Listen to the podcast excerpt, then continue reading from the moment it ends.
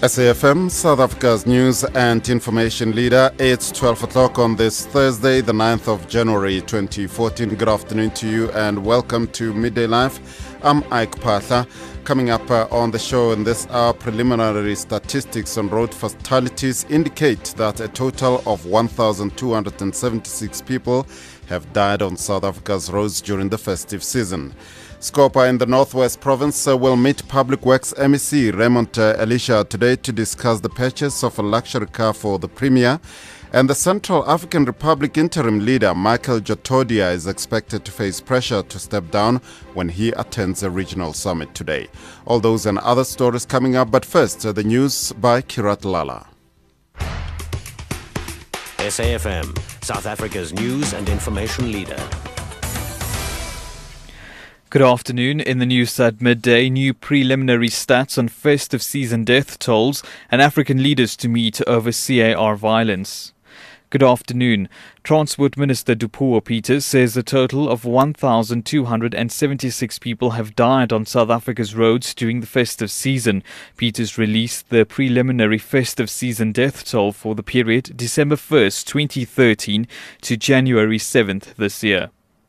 The South Gauteng High Court has dismissed Czech fugitive Radovan Krejcir's leave to appeal for bail. The Bedfordview businessman, who is facing attempted murder and kidnapping charges, was denied bail last month by the Palm Ridge Magistrates Court. The High Court found that Krejcir failed to prove during the appeal that he would not flee the country as he did in his own home country. The Department of Agriculture, Forestry and Fisheries says nothing will stop it from transforming the fishing industry. Acting Deputy Director General Desmond Stevens says the department does not want to deny fishermen the right to do business by refusing them fishing rights. The department has granted the fishermen permission to apply for exemptions pending the outcome of an appeals process against the loss of their fishing rights. Stevens says transformation is necessary. We have to transform this industry. We have to emancipate those who have not had access before. And in this process, we have seen many of these people that spoke on TV and the newspapers and discredit us uh, publicly. Some of them have not even applied for rights, and some of them want to protect that we must not make a change and they want us to keep the status quo. And we are not deterred by this. We are not going to keep the status quo. We want to change the situation. The South African Weather Services says rainy conditions in the Western Cape are expected to clear towards the weekend. Heavy rains have brought floods in parts of the province since Tuesday. Damage worth millions of rand has been caused in the town of Laingsburg in the Karoo after three rivers burst their banks. The N1 near the town also suffered considerable damage. Forecaster Henning Grobler says there's a chance of more showers today. We do expect another 15 to 20 millimeters that might occur overnight in those regions. And then towards the weekend, it seems like we have a very small cold front brushing through tomorrow. That will be on Friday. And by the weekend, by Saturday, Sunday, it should start clearing up quite nicely with sunny conditions and temperatures starting to recover. Meanwhile, municipal workers in Laingsburg are still trying to get their town's water and sewage system up and running following yesterday's floods. Tanya Krauser reports. Disaster management spokesperson Win Pakia says the town's main water and sewage supply pipes were washed away after three local rivers burst their bank. Pakia says they are also delivering water to affected residents and businesses. The floods have also cut off a number of farms in the town. Pakia says they are still trying to get a helicopter from Cape Town to assist in dropping off food and other necessities to the affected families. Tanya Krauser, SABC News, Laingsburg and African leaders will meet to discuss how to end sectarian violence in the Central African Republic. Its interim president, Michael Djotodia, is due to attend the summit in neighboring Chad and is expected to come under pressure to step down after failing to end the fighting. From the capital, Bangui, the BBC's Paul Wood reports. The president would be attending a regional summit as normal, his spokesman told us. There would be no resignation. Still, the belief that Michel Djotodia will step down persists, fueled by a rumour sweeping the capital that an unusually large amount of presidential luggage has been seen heading for the airport. If he does go, the effects would be unpredictable. Many Christians I spoke to told me their main demand was for the Muslim president to step down. If he leaves, it could take some of the steam out of this conflict but many here believe it might instead touch off a power struggle engulfing the country in its worst violence yet. Recapping the top story at midday, Transport Minister Dipuo Peters says a total of 1,276 people have died on South Africa's roads during the festive season. For SAFM News, I'm Kirit Lala, back with headlines at 12:30. Many thanks to Kirat Lala and the news team. It is uh, six minutes after 12 here on Midday Live on SAFM, South Africa's news and information leader. The South Gauteng High Court has dismissed uh, Czech fugitive Radovan Krejcir's leave to appeal for bail. The Bedfordview businessman, who is facing attempted murder and kidnapping charges, was denied bail last month by the Palm Ridge Magistrates Court. The High Court found that Krejcir failed to prove during the appeal that he would not flee the country as he did in his home country. Joining us on the line to tell us more on the case is our reporter Noma Bolani. Good afternoon to you, Noma. Thank you for joining us. Yes, good afternoon, Greg. Take us briefly um, how the court reached uh, this decision. Um, basically, in the South Gauteng High Court, um, the fully packed courtroom heard from Judge uh, Leonie Wind, Windell that um, the, the, the, the arguments that were presented um, during this appeal were rather opportunistic because um, in the original bail application, the defense did not um, cross-examine the affidavits that were submitted, especially the ones by the investigating officer um, regarding the torture claims of the complainants. So there was, he, she also mentioned that the fact that the defense term did not disclose all the convictions by Radovan Krejcir, that also made it seem as if he was not even trying um, to prove that it was not against the interest of justice for him to be released. Just for those people not uh, familiar with the case, what were the arguments that were being forwarded by uh, Krejcir's legal team? Okay, to take you back, Krejcir is facing attempted murder. Um, assault as well as kidnapping charges for an incident that happened in, in July, an apparent drug deal gone wrong. Um, so apparently there, there, there's, there's a man who was kidnapped and assaulted and allegedly burnt with hot water um, in an attempt to, to kind of, you know, rectify that drug deal that had gone wrong. So in the arguments, they presented that firstly, um, the, the Schedule 5 offense was not one because um, the complainant um, was not uh, harmed too much, but the, the, the, the court found that because the, the, the water was very hot, it was a wound that could um, basically endanger his life. So they were saying that the fact that they brought this um, argument into the uh, High Court was opportunistic, and the, the, the judge basically slammed um, the defense team for saying that they're not really trying hard enough to prove that, um, you know, it, Krejcir did not mean um, to do to, to do um, the injuries he he apparently caused, as well as the fact that um, he's still a flight risk. They didn't prove that he didn't hand in all his passports, which um, the number of them are one unknown, and he handed them to, to, to the police to say that I will not I will not escape, as well as the fact that he has a history um, of of fleeing when he is you know um, when he's being uh, first, the Czech Republic, he, he fled because he was convicted, as well as in the Seychelles when he found out that his life was um, being threatened. Was there any indication from Krejcir and his legal team on whether or not they intend taking uh, the matter further? Yes, we are returning to the South Gauteng High Court at 2 o'clock um, where the defense team is expected to apply for uh, leave to appeal in the Supreme Court of Appeals. Um, at the moment, they are um, consulting with Krejcir, who's believed to still be in hospital. Um, you know, apparently he was tortured by police after his arrest, and um, the judge uh, he got an application for him to go to hospital. So apparently that's where he still is at the moment, and we're going to hear um, in the afternoon if they're allowed to, you know, to place an application at the Supreme Court of Appeal. Well, thank you very much uh, for that uh, update. Uh, our reporter Norma Bolani. That brings the time to 10 minutes after 12 here on Midday Live. Scopa in the Northwest will meet Public Works MEC Raymond Elisha today to discuss the purchase of a luxury car for the Premier Thandi Modise. She bought a brand new 1.3 million rand BMW. The DA has said the purchase of the car is in conflict with austerity plans announced uh, by Finance Minister Pravin Gordhan. Let's get uh, the, uh, more on that. Uh, we are joined now by the chairperson of Scopa in the Northwest Province, Patrick Chauke. Good afternoon to you and thank you for joining us.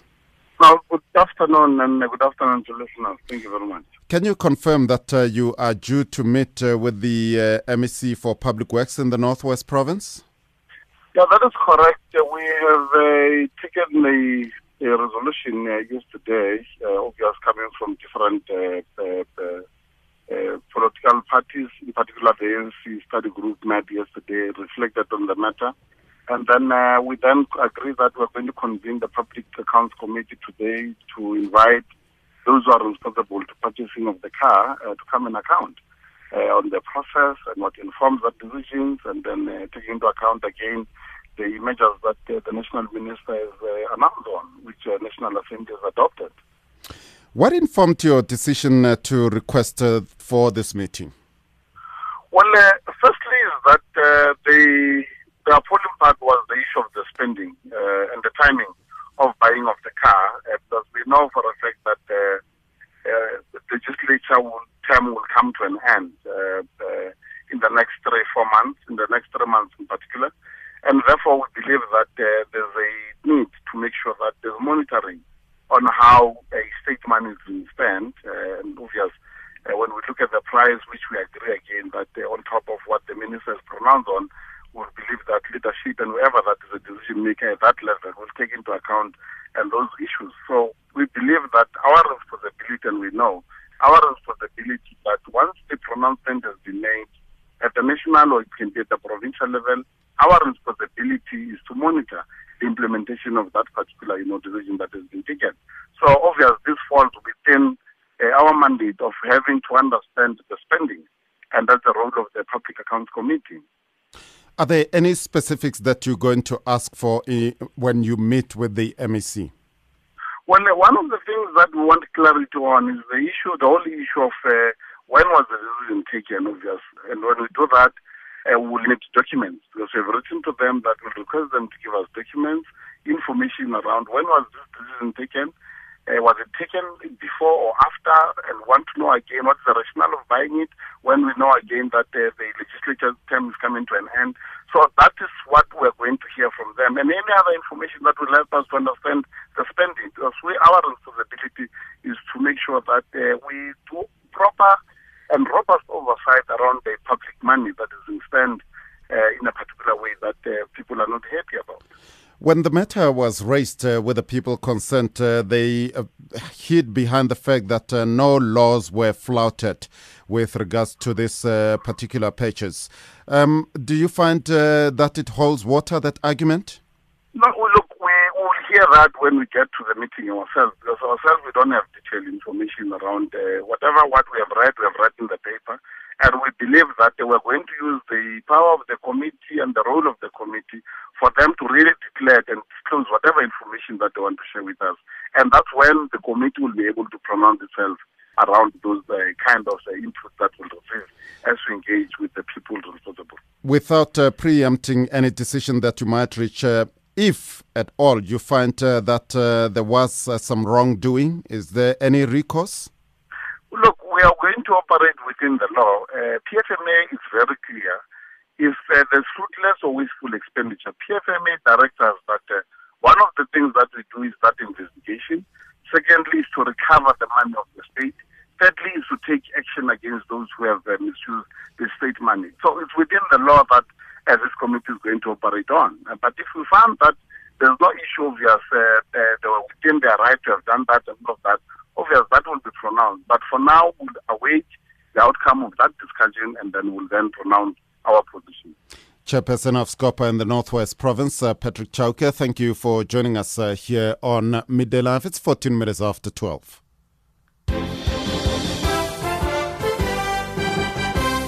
Our top story at uh, the South Transport Minister Dipuo Peters says a total of 1,276 people have died on South Africa's roads. Looking at the markets, gold is trading at $1,226.70 an ounce. Platinum is at $1,415 an ounce. And the Rand is trading at 1080 to the US dollar, 1775 to the pound, and 1470 to the euro.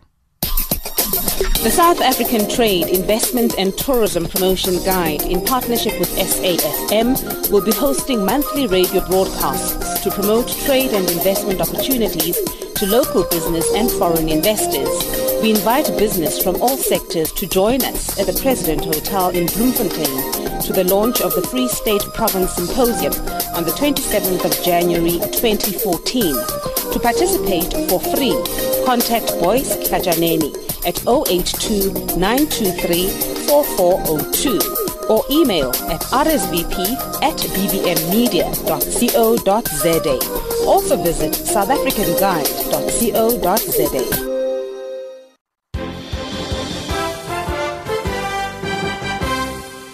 SAFM, South Africa's news and information leader, it is 16 minutes after 12. Archbishop Emeritus Desmond Tutu has called for the deployment of qualified medical practitioners to oversee traditional circumcision practices. Tutu says the mutilation and deaths of young South Africans in rituals require urgent intervention. He says the cultural importance of initiation rituals should not be lost, but guardians should avoid placing too much focus on the physical and psychological ordeal. Let's get more on that. Uh, joining us uh, to discuss the matter is Congress of Traditional Leaders of South Africa General Secretary Inkosi Xolile Ndevu. Good afternoon to you and thank you for joining us. Good afternoon to you, sir, and I'm pleased to speak to you. I wonder if uh, you have been able to look through the statement uh, from the Archbishop Emeritus uh, and what your thoughts are. Uh, well, uh, first of all, thank you for affording me this opportunity to speak to you regarding uh, the matter of initiation schools and traditional circumcision. Well, coming to your question, uh, the issue of the statement made by the Bishop Emeritus Desmond Tutu. Uh, well, uh, when I read his statement, I felt there is no problem or contradiction in what he was saying because this comes after a huge death toll which uh, which emanates from the initiation schools in the Eastern Cape. But you know, the issue of deployment of medical doctors in, in initiation schools or circumcision schools, to me, it is not a train smash or it is not a problem for a number of reasons. Remember, before there was no issue of a difference between a circumcision that is done by a medical doctor, doctor and a circumcision that is done by a traditional uh, surgeon.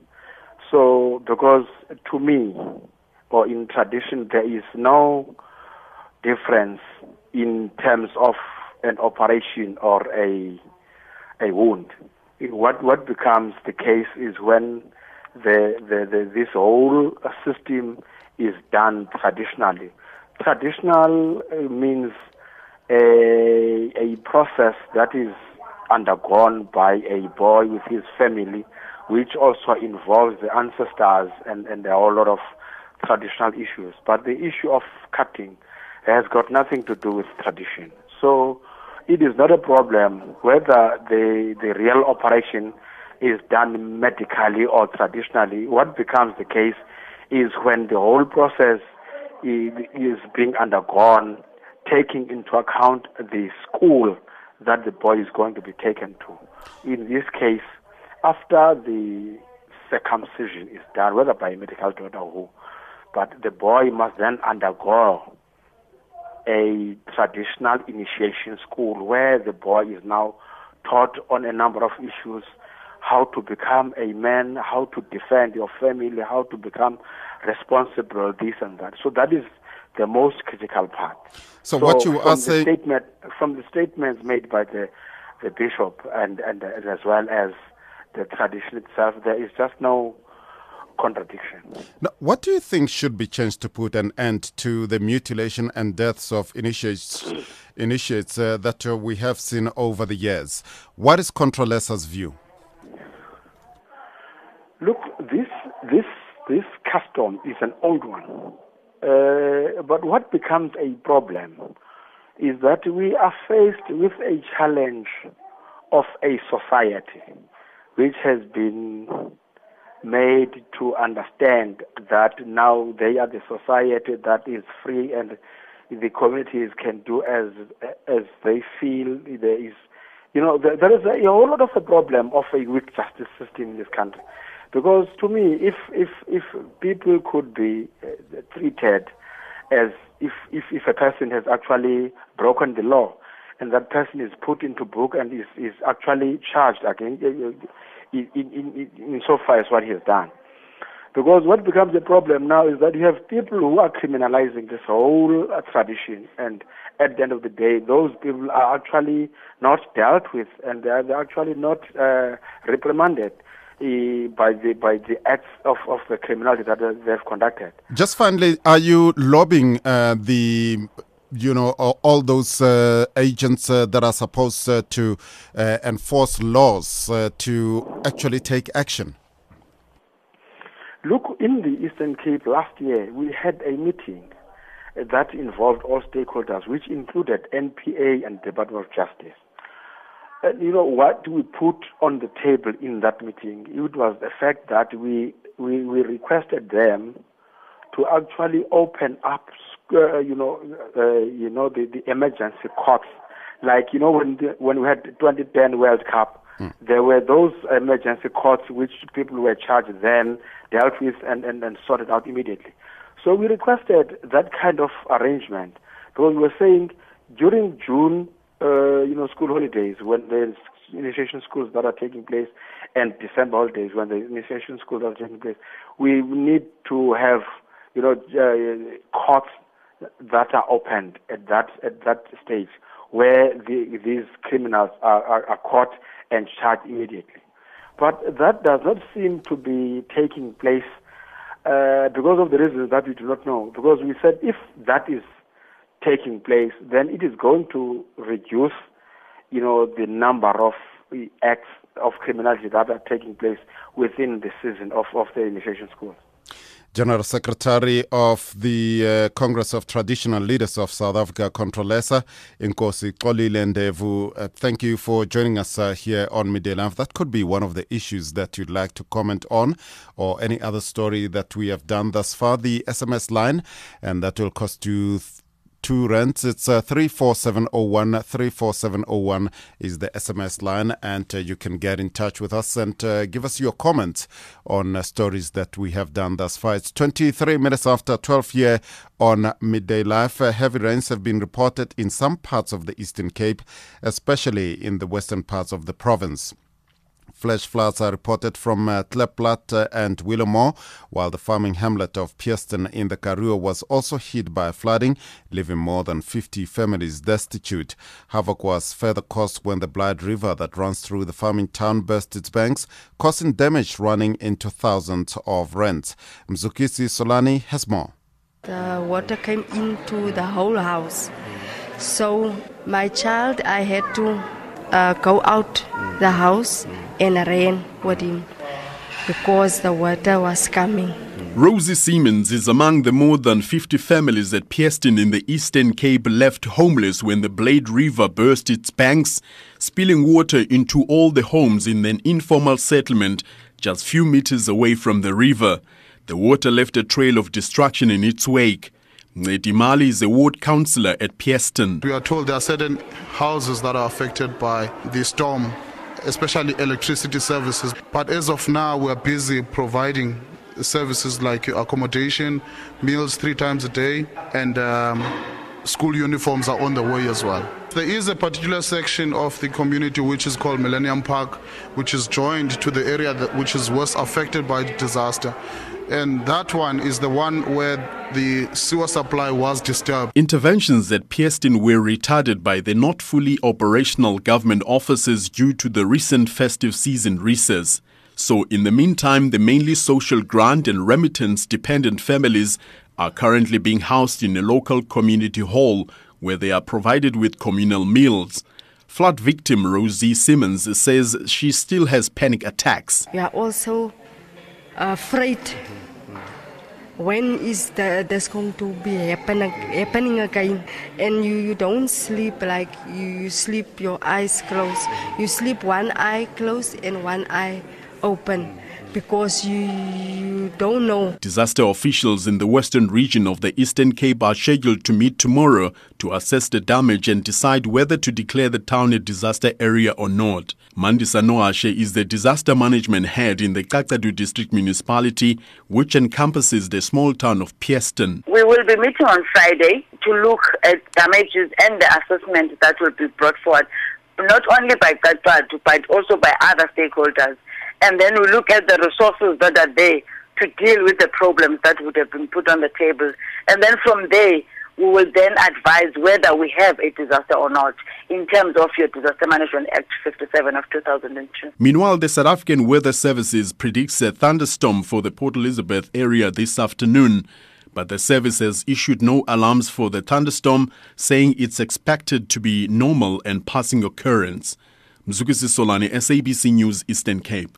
26 minutes after 12 year on Midday Live, water levels have started dropping after three rivers burst their banks due to heavy rains in uh, Laingsburg in the Karoo region of the Western Cape. Millions of rands worth of damage has been caused to the town's water supply and storage system. Heavy rains have been falling in the area since Tuesday. Earlier, I caught up with the head of the Western Cape Disaster Management, uh, Colin Deiner, for an update. We still have quite a serious situation as far as the rivers are concerned. They're still pretty high, although they have have subsided to an, to an extent. It was the Wilgehout, Baviaan, Geelbeks, and Buffels rivers. Um, we have found a situation that we have farmers that are just below the Floriskraal Dam um, that have been cut off. It's about five or six uh, farms. Um, we've just activated the Air Force to respond to that area and to um, go and reach those farmers and evacuate them. Um, at the moment, uh, that's the situation. Um, obviously, as far as uh, repairs are concerned in, La- in Llaensburg, we have a problem with the sewage system there, which is being repaired, and there is also damage to water supply pipes, which has been reported. What about uh, the uh, domestic animals uh, or the animals that this uh, f- uh, farmers uh, on this farmer's premises? Yeah, we're not we we we're not 100% sure at the moment what the situation is as far as that is concerned. What the the Air Force will also be doing together with the Central Karoo Disaster Management is they will be doing an assessment and they'll be able to come back to us and you know the first priority would obviously be the the lives of the people on the farms and then obviously do an assessment of what the further risks are and then we'll address them. In terms of missing persons, uh, what are the latest reports? Okay, we still have the person that uh, in Langeberg municipality that was uh, that had uh, went missing. Um, that person has not yet been recovered. We're still looking for that person. Um, and then last night we had a situation in uh, the Meiringspoort area where the Provincial Department of Health's Emergency Medical Services helicopter um, airlifted 13 people um, that were uh, cut off due to the flooding in that area. So that's a situation as far as the um, rescue is concerned. What is the condition of the roads? Um, the roads are, we have obviously the problem on the N1, about 13 kilometers from uh, Laingsburg on the Cape Town side, um, which was pretty badly damaged and only one lane is open there. Um, the N2, we had some flooding yesterday, but that's been cleared up. And generally, the the weather has subsided on most of the roads, so we don't have specific major problems at this stage as far as roads are concerned. And the weather forecast? Well, we've just had quite a heavy downpour in Cape Town. Um, there is a weather forecast for some more rain this afternoon, but uh, as we understand it, is it's not going to be as heavy as we've had in the last two days. And the damage, uh, would you say it runs uh, in millions, uh, in Um, millions of rands? It's difficult to say at the moment. Our previous experience would, would pretty much confirm that. But what we will do is the next step is the various um, municipal um, disaster management centers together with their municipal engineering departments will start doing assessments. And uh, once they've done the assessments, uh, you know, we can start looking at, at those numbers, adding them up and considering, you know, what, what relief action we have to take. Other observers are saying that uh, this is the worst flooding in that region uh, since 1981. It has been quite intense flooding. I think uh, there was a lot of work done uh, uh, uh, after 1991. Um, uh, sorry, 81, where where a lot of uh, preparation was done and lessons that were learned were implemented. And I think that, that is the main reason that we saw, uh, specifically in the Laingsburg area at this stage, no loss of life. Just uh, finally to recap, uh, what exactly is happening as we speak in terms of mop-up operation or those uh, haven't commenced yet? Okay, as far as that is concerned, we're still focusing specifically on the people that are cut off. That's the main thing. And then the provincial roads departments and the various municipalities are doing quite a lot of cleaning of roads, the Meiringspoort area that was cut off, the N1. So that, that's really the situation as it stands at the moment. Head of the Western Cape Disaster Management, uh, Colin Deiner, bring the time to exactly 12.30. Let's update uh, news headlines. Good afternoon, Kirat Lala. Good afternoon, Ike. In those headlines at 12:30, road fatalities have increased to 1,357 between December 1st, 2013 and January the 7th this year. The preliminary festive season death toll has been released by Transport Minister Dipuo Peters. Czech fugitive Radovan Krejcir's legal team is consulting with him as to whether to take his appeal on his bail application to the Supreme Court of Appeal. Earlier, Judge Leonie Windell denied Krejcir leave to appeal his denied bail application. And Russian security forces have been deployed in an anti terrorist operation just 300 kilometers from the Black Sea resort of Sochi, the venue for next month's Winter, Winter Olympics. Details on these and more at 1 p.m. Many thanks to Kirat Lala. In 29 minutes' time, uh, you'll be hearing the voice of Shado Twala. She'll be hosting otherwise. Uh, good afternoon to you, Shado. What can we expect? Well, today we try to understand Ubuntu Buddhism. The Buddhist Retreat Center in KZN was named one of the world's top 10 meditation centers by CNN. So we find out why this national heritage site stood out from the rest. And we talk to its founder, Louis van Loon. We also talked to Sue Heerden, who's the director of Woza Moya, a community NGO empowering women, also founded by the BRC Center. That's a show. Uh, that's coming up uh, in 28 minutes' time uh, with uh, Shado Twala. Thank you very much. Uh, the ANC says it has not given up on efforts to prevent the Trade Union Federation COSATU from imploding. The suspension of COSATU's General Secretary Zwelinzima Vavi has uh, deepened divisions within the giant worker union. The NC's top leadership is currently meeting in Nelspruit in Mpumalanga to finalize the contents of the party's election manifesto, which will be launched on Saturday at the Mbombela Stadium. Presidential correspondent Tshepo Ikaneng filed this report internal leadership battle within COSATU presents a major headache to the ANC ahead of the forthcoming general elections.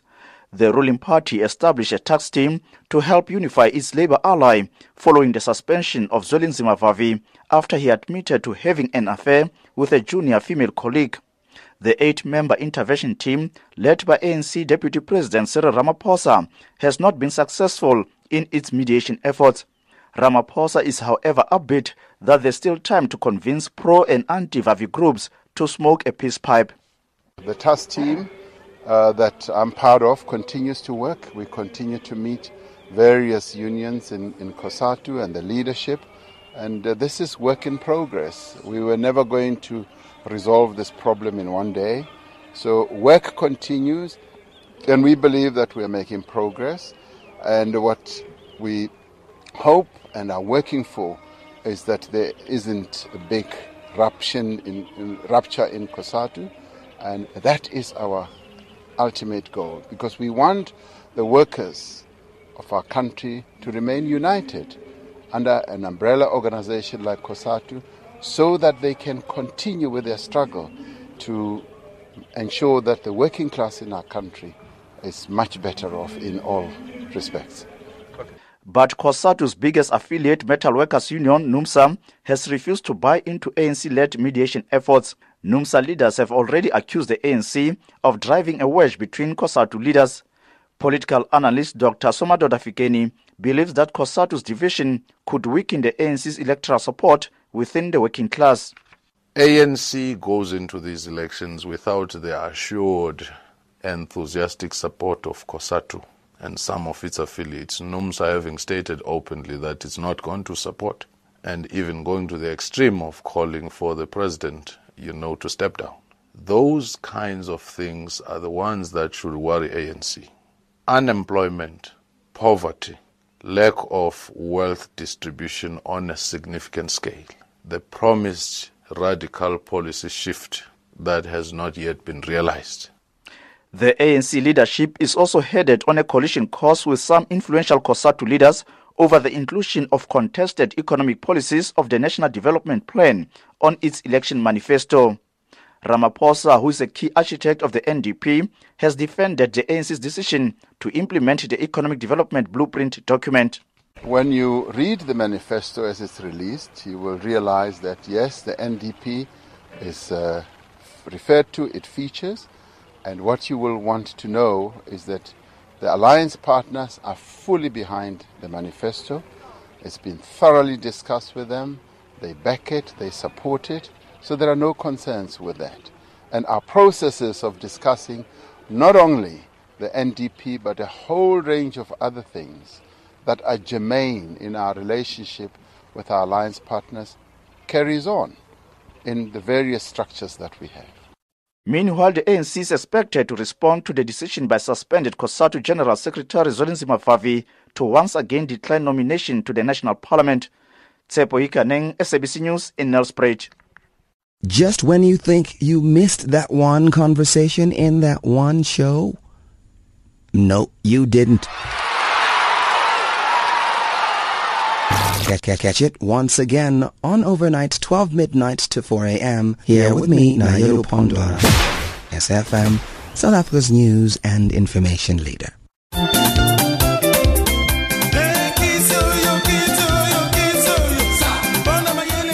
You asked for it, and now it's here. SAFM proudly presents the best of the African connection through Nwamba, the dance edition.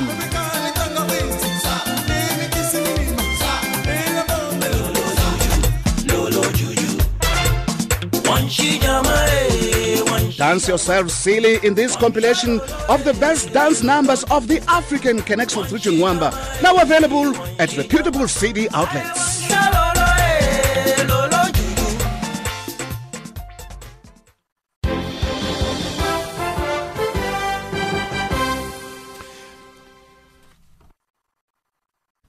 It is 23 minutes to 1 here on SAFM.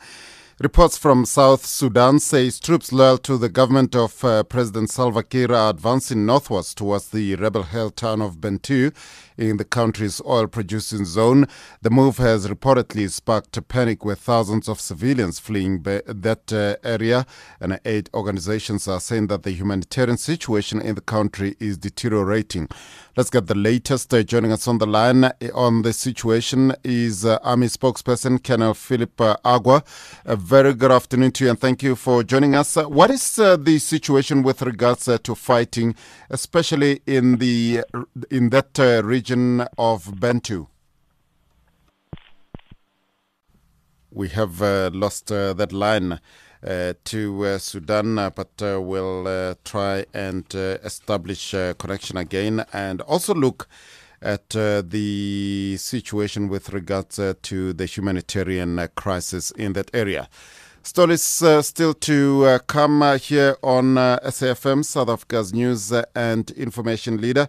The Department of Public Works uh, has awarded uh, some full bursaries uh, to learners, and we will be speaking to the Human Capital Investment, the head of the Human Capital Investment of the Department of Public Works. but let's go back to Sudan, and we are joined now on the line by for the spokesperson for the International Committee of the Red Cross, uh, Jake uh, Kurtzer. A very good afternoon to you, and thank you for joining us. Hello, is that Jake? Yes, I'm here. Uh, Jake, uh, just uh, give us uh, a picture of the situa- the humanitarian situation in uh, South Sudan.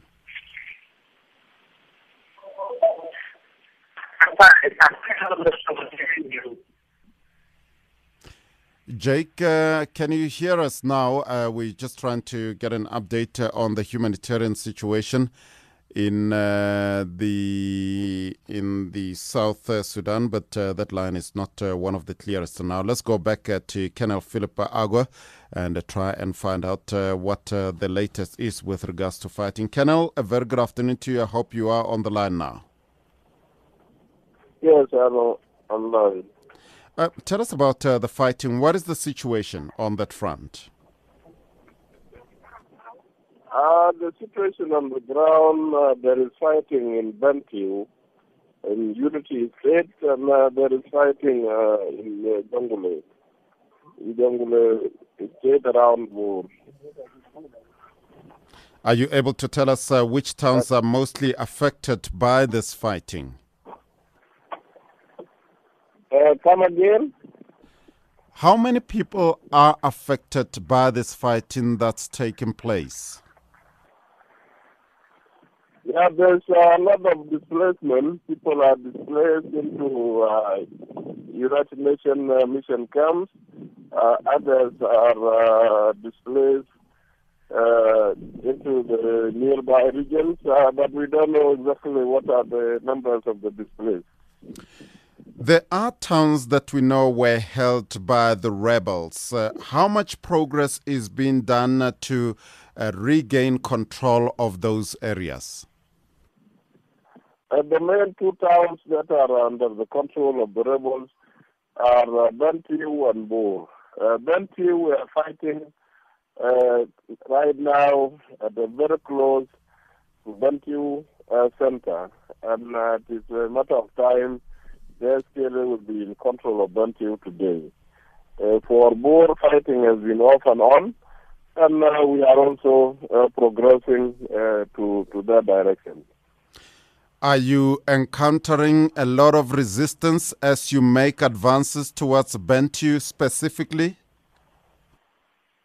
Uh, yes, uh, there are a lot of resistance, uh, but uh, uh, we have uh, defeated those forces around Bentiu, and it's only left the, the center of the town. We are facing a steep resistance on the road to Bor, but again, the SPLA forces are confident. We are more organized uh, than those forces, though they are using very huge numbers of uh, the armed uh, civilians uh, for the forces of Peter Gadet. Uh, but the SPLA will, will still defeat them at the end of the day. When you are making these advances on those rebel held areas, have there been any casualties as yet? Yes, yes, uh, fighting of casualties. There's no fighting without casualties. Definitely there are casualties on both sides. From your side, uh, have there been uh, major fatalities? Uh, come again? From your side, though, have you suffered uh, major casualties? Uh, we have casualties, but not major. Not major.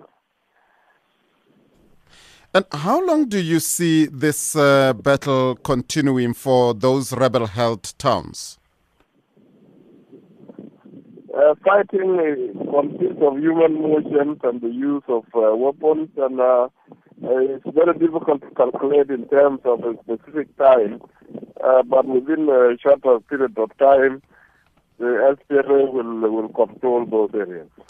Thank you for joining us, uh, Colonel Philip Aguer. He's uh, from uh, the South Sudan Army, and that brings the time to 17 minutes to 1 here on SAFM, South Africa's news and information leader. Let's go to uh, the humanitarian crisis now in that uh, area which is caused by this fighting. And uh, joining us uh, again is Jake Kurtzer, and I hope uh, the line is much better. Jake, uh, good afternoon again, and thank you for joining us. Take us through what the humanitarian situation is like in the area. Current situation is extremely dire throughout South Sudan. Um, we have large groups of displaced people uh, in camps in Juba, Malakal, Bentiu, and elsewhere, in addition to the extremely large group of people who are displaced uh, in the bush in El without any shelter or protection. Uh, in addition, we're seeing a lot of war wounded coming into the hospitals, um, and so throughout the country, uh, there's there's urgent humanitarian needs in many of the cities, uh, and unfortunately, the security situation is making it difficult for humanitarian agencies to respond. I was just about to ask, uh, how are your volunteers coping under the situation, and do you see more uh, companies, uh, more organizations coming to assist uh, those who have been displaced?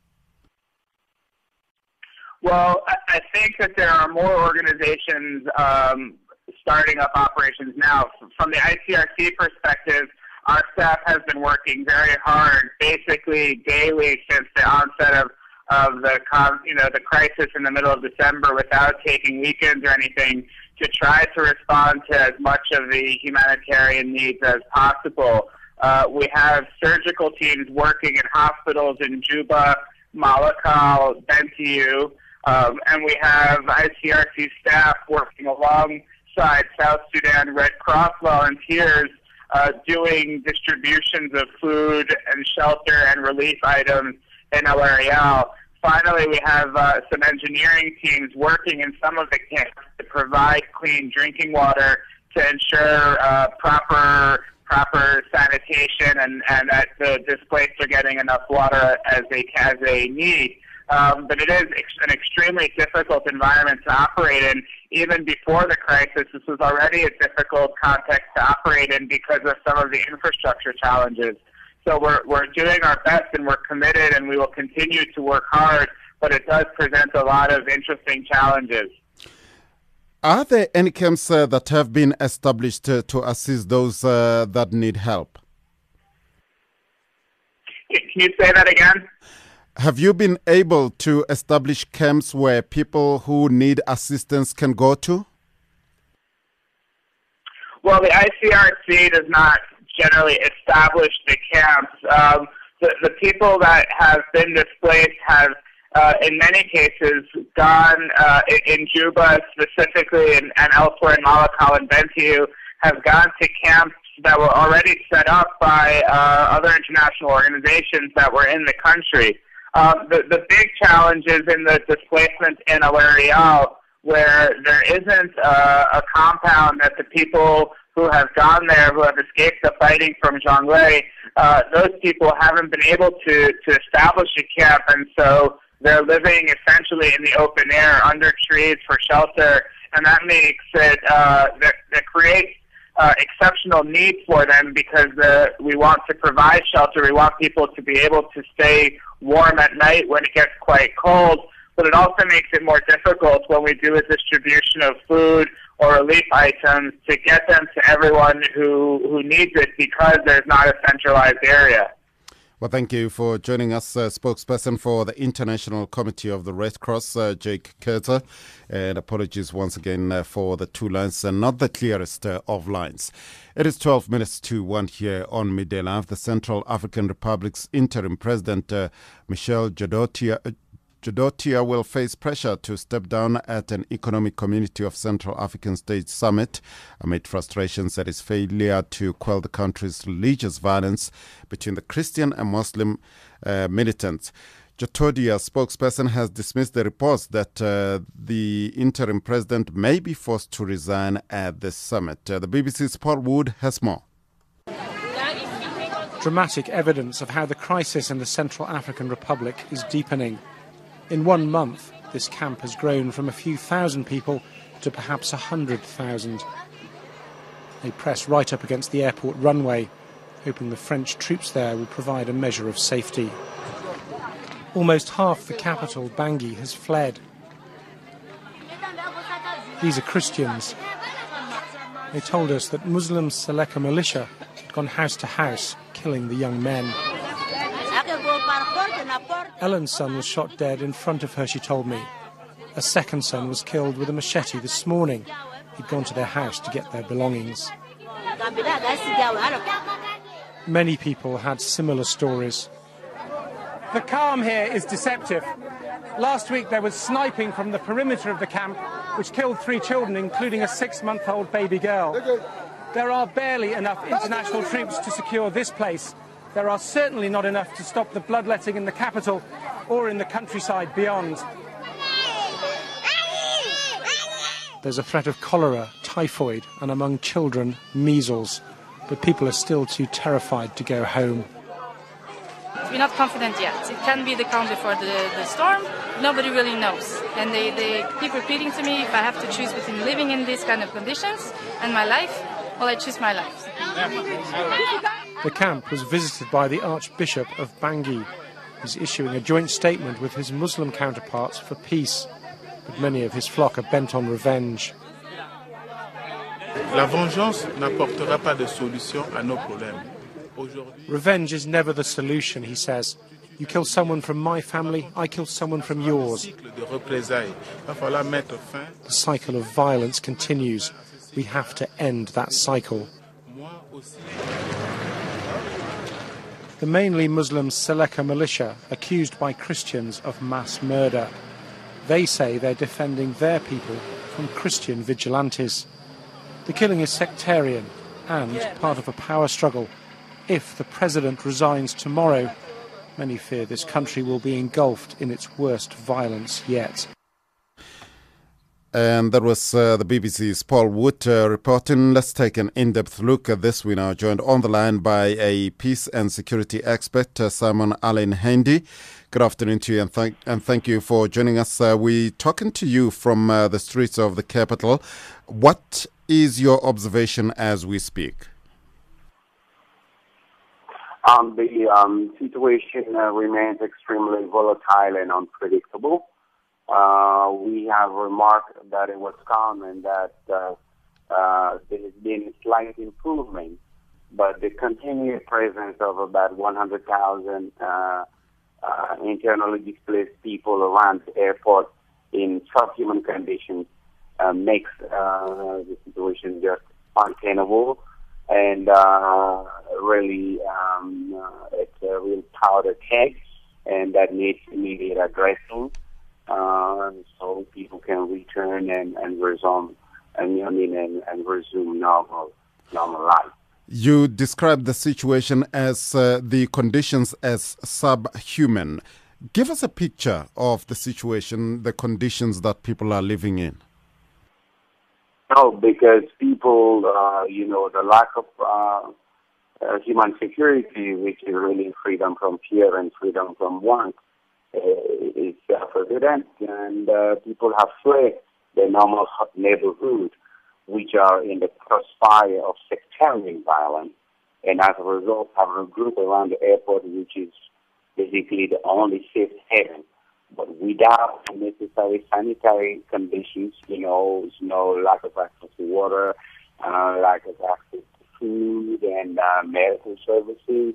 The few NGOs are trying to intervene, but the needs are so enormous, uh, and, and the coping mechanism of people have always been stretched uh, too thin. So when you have 100 people uh, without all these conditions that I have enumerated, you can imagine what what what it looks like and in, that situation, as I said, need uh, uh, need addressing. I need not to comment further on it. Uh, one just needs to uh, fly over the airport to realize what it looks like.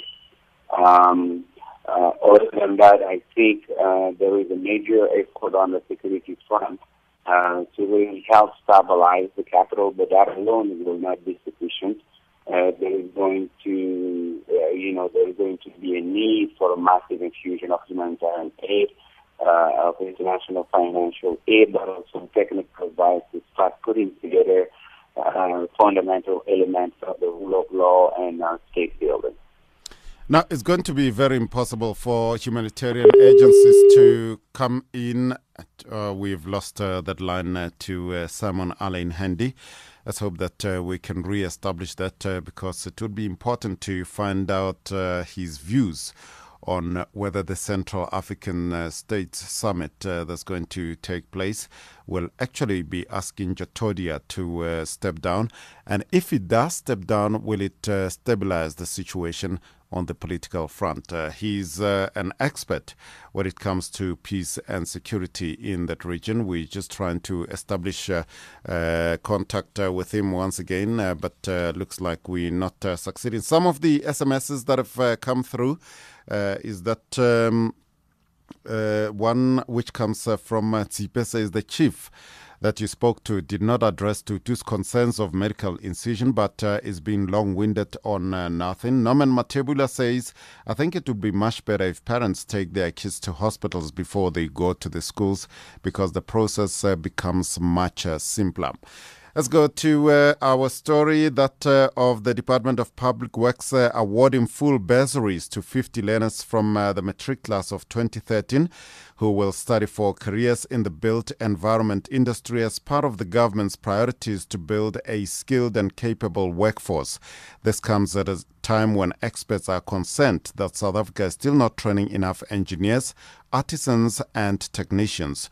Joining us on the line to discuss the matter further is uh, Vangile Manzini, is the director that's uh, the director human Ri- human capital investment of the Department of Public Works. Uh, good afternoon to you, and thank you for joining us. Good afternoon, Ike. Thank you for having me on and your show. compliment uh, Ms. Uh, Manzini. Which fields of study, for those not uh, uh familiar with uh, the built environment, uh, are you going to concentrate on? The areas that we're going to be concentrating on are areas that speak to the core of our department. It's going to be in areas in engineering, your civil, your electrical, mechanical engineering, chemical engineering, quantity surveying, architecture, landscape architecture, town planning, and property valuation. Are this uh, the first batch of bursaries uh, that you have awarded from your department? This is not the first batch of bursaries that we have. Uh, we have um, awarded to learners we're having an existing bursary scheme that we're running as a department. We've been running the bursary scheme since 2007, but this is the first batch of bursaries that we are running in a program that is linked to the schools program that is being run by Public Works. Does that mean that you have graduates uh, already from uh, some of these uh, bursaries? And uh, if so, have they been able to be absorbed into the system? Definitely. Um, the bursary scheme is actually part of our uh, built environment uh, skills uh, pipeline, wherein not only do we take uh, learners through tertiary institutions, but after they've completed with their tertiary education, they come through into the Department of Public Works, wherein we offer them professional mentorship for them to pursue um, their goals towards professional registration in the built environment. So we are having a number of students uh, who, as I'm speaking to you today, are actually professionals in the built environment that have come from the bursary scheme. Who qualifies uh, for the bursary? Who qualifies for the bursary? It's through the schools that we've adopted. It's schools that have to meet our selection criteria as public works. Schools that are performing at an average of 65% and above schools that have learners performing at above 65% in math and science, it's a less resource schools. It's schools situated in rural, farm, and township areas. So we've selected learners who have actually performed top of their classes, and those are the learners that will be awarding bursaries to this afternoon. Vangile Manzini, Director Human Capital Investment uh, at the Department of Public Works, uh, thank you for joining us. Bafana Bafana coach Gordon Igesund says despite very trying times over the last few weeks, all players, with the exception of Kaizer Chiefs members, have assembled in Cape Town for the 2014 African Nations uh, Championship. He, the coach expects uh, the five Chiefs players to join the squad uh, tomorrow. Mariska Buota has more. Shoma was one of only two survivors from the South African team that took part in the 2011 Chan tournament in Sudan. The other being his Sundowns teammate Edward Manqele, currently on loan to Moroka Swallows. The unfortunate growing injury sees Peterson returning to the national team for the first time at Agoding Igesund. Igesund says Shongwe will be returning to his club. He went to doctor late last night for a scan, and the scan has come back and proved that he's got a grade 1 tear in the groin, which means he's going to be out for two to three weeks. So I sat down with my technical, technical team and made a decision that we have to replace this player, and the player is uh, Jabulani Shongwe, who's, who's injured. And uh, late last night, I was on talks with players from uh, from I was in talks with uh, University to bring in uh, Matthew Patterson, Paddy Patterson. So today at two o'clock, Paddy Patterson will be arriving, and unfortunately for us, uh, Shongwe will be departing back to Johannesburg, where he can be treated by his club. This was Bafana's only training match before the opening game against neighbours Mozambique at Cape Town Stadium on Saturday, and Igesund says it served the purpose it was a game of four halves. We made we made 30 minutes, 30 minutes, 30 minutes, and it was a very very good exercise. More than anything else, I wanted to integrate the new players into the system and how we play and get them to understand each other. So yes, the exercise was excellent. It was uh, it was the only game that we're going to have between the last time we played and this tournament. So it was a very good exercise for us. And that report uh, by Veli Lembuli brings to a close today's edition of Midday Live. Um, uh, thanks to the team Buntle Mutswatso Mabu Buluka. Our technical producer is uh, Mark Prella, executive producers Aubrey Suchi and Busi Chane. From me, Ike Partler and the team, enjoy your day further. The news is up next, and after that is going to be otherwise. Have a wonderful afternoon. Cheers. Bye.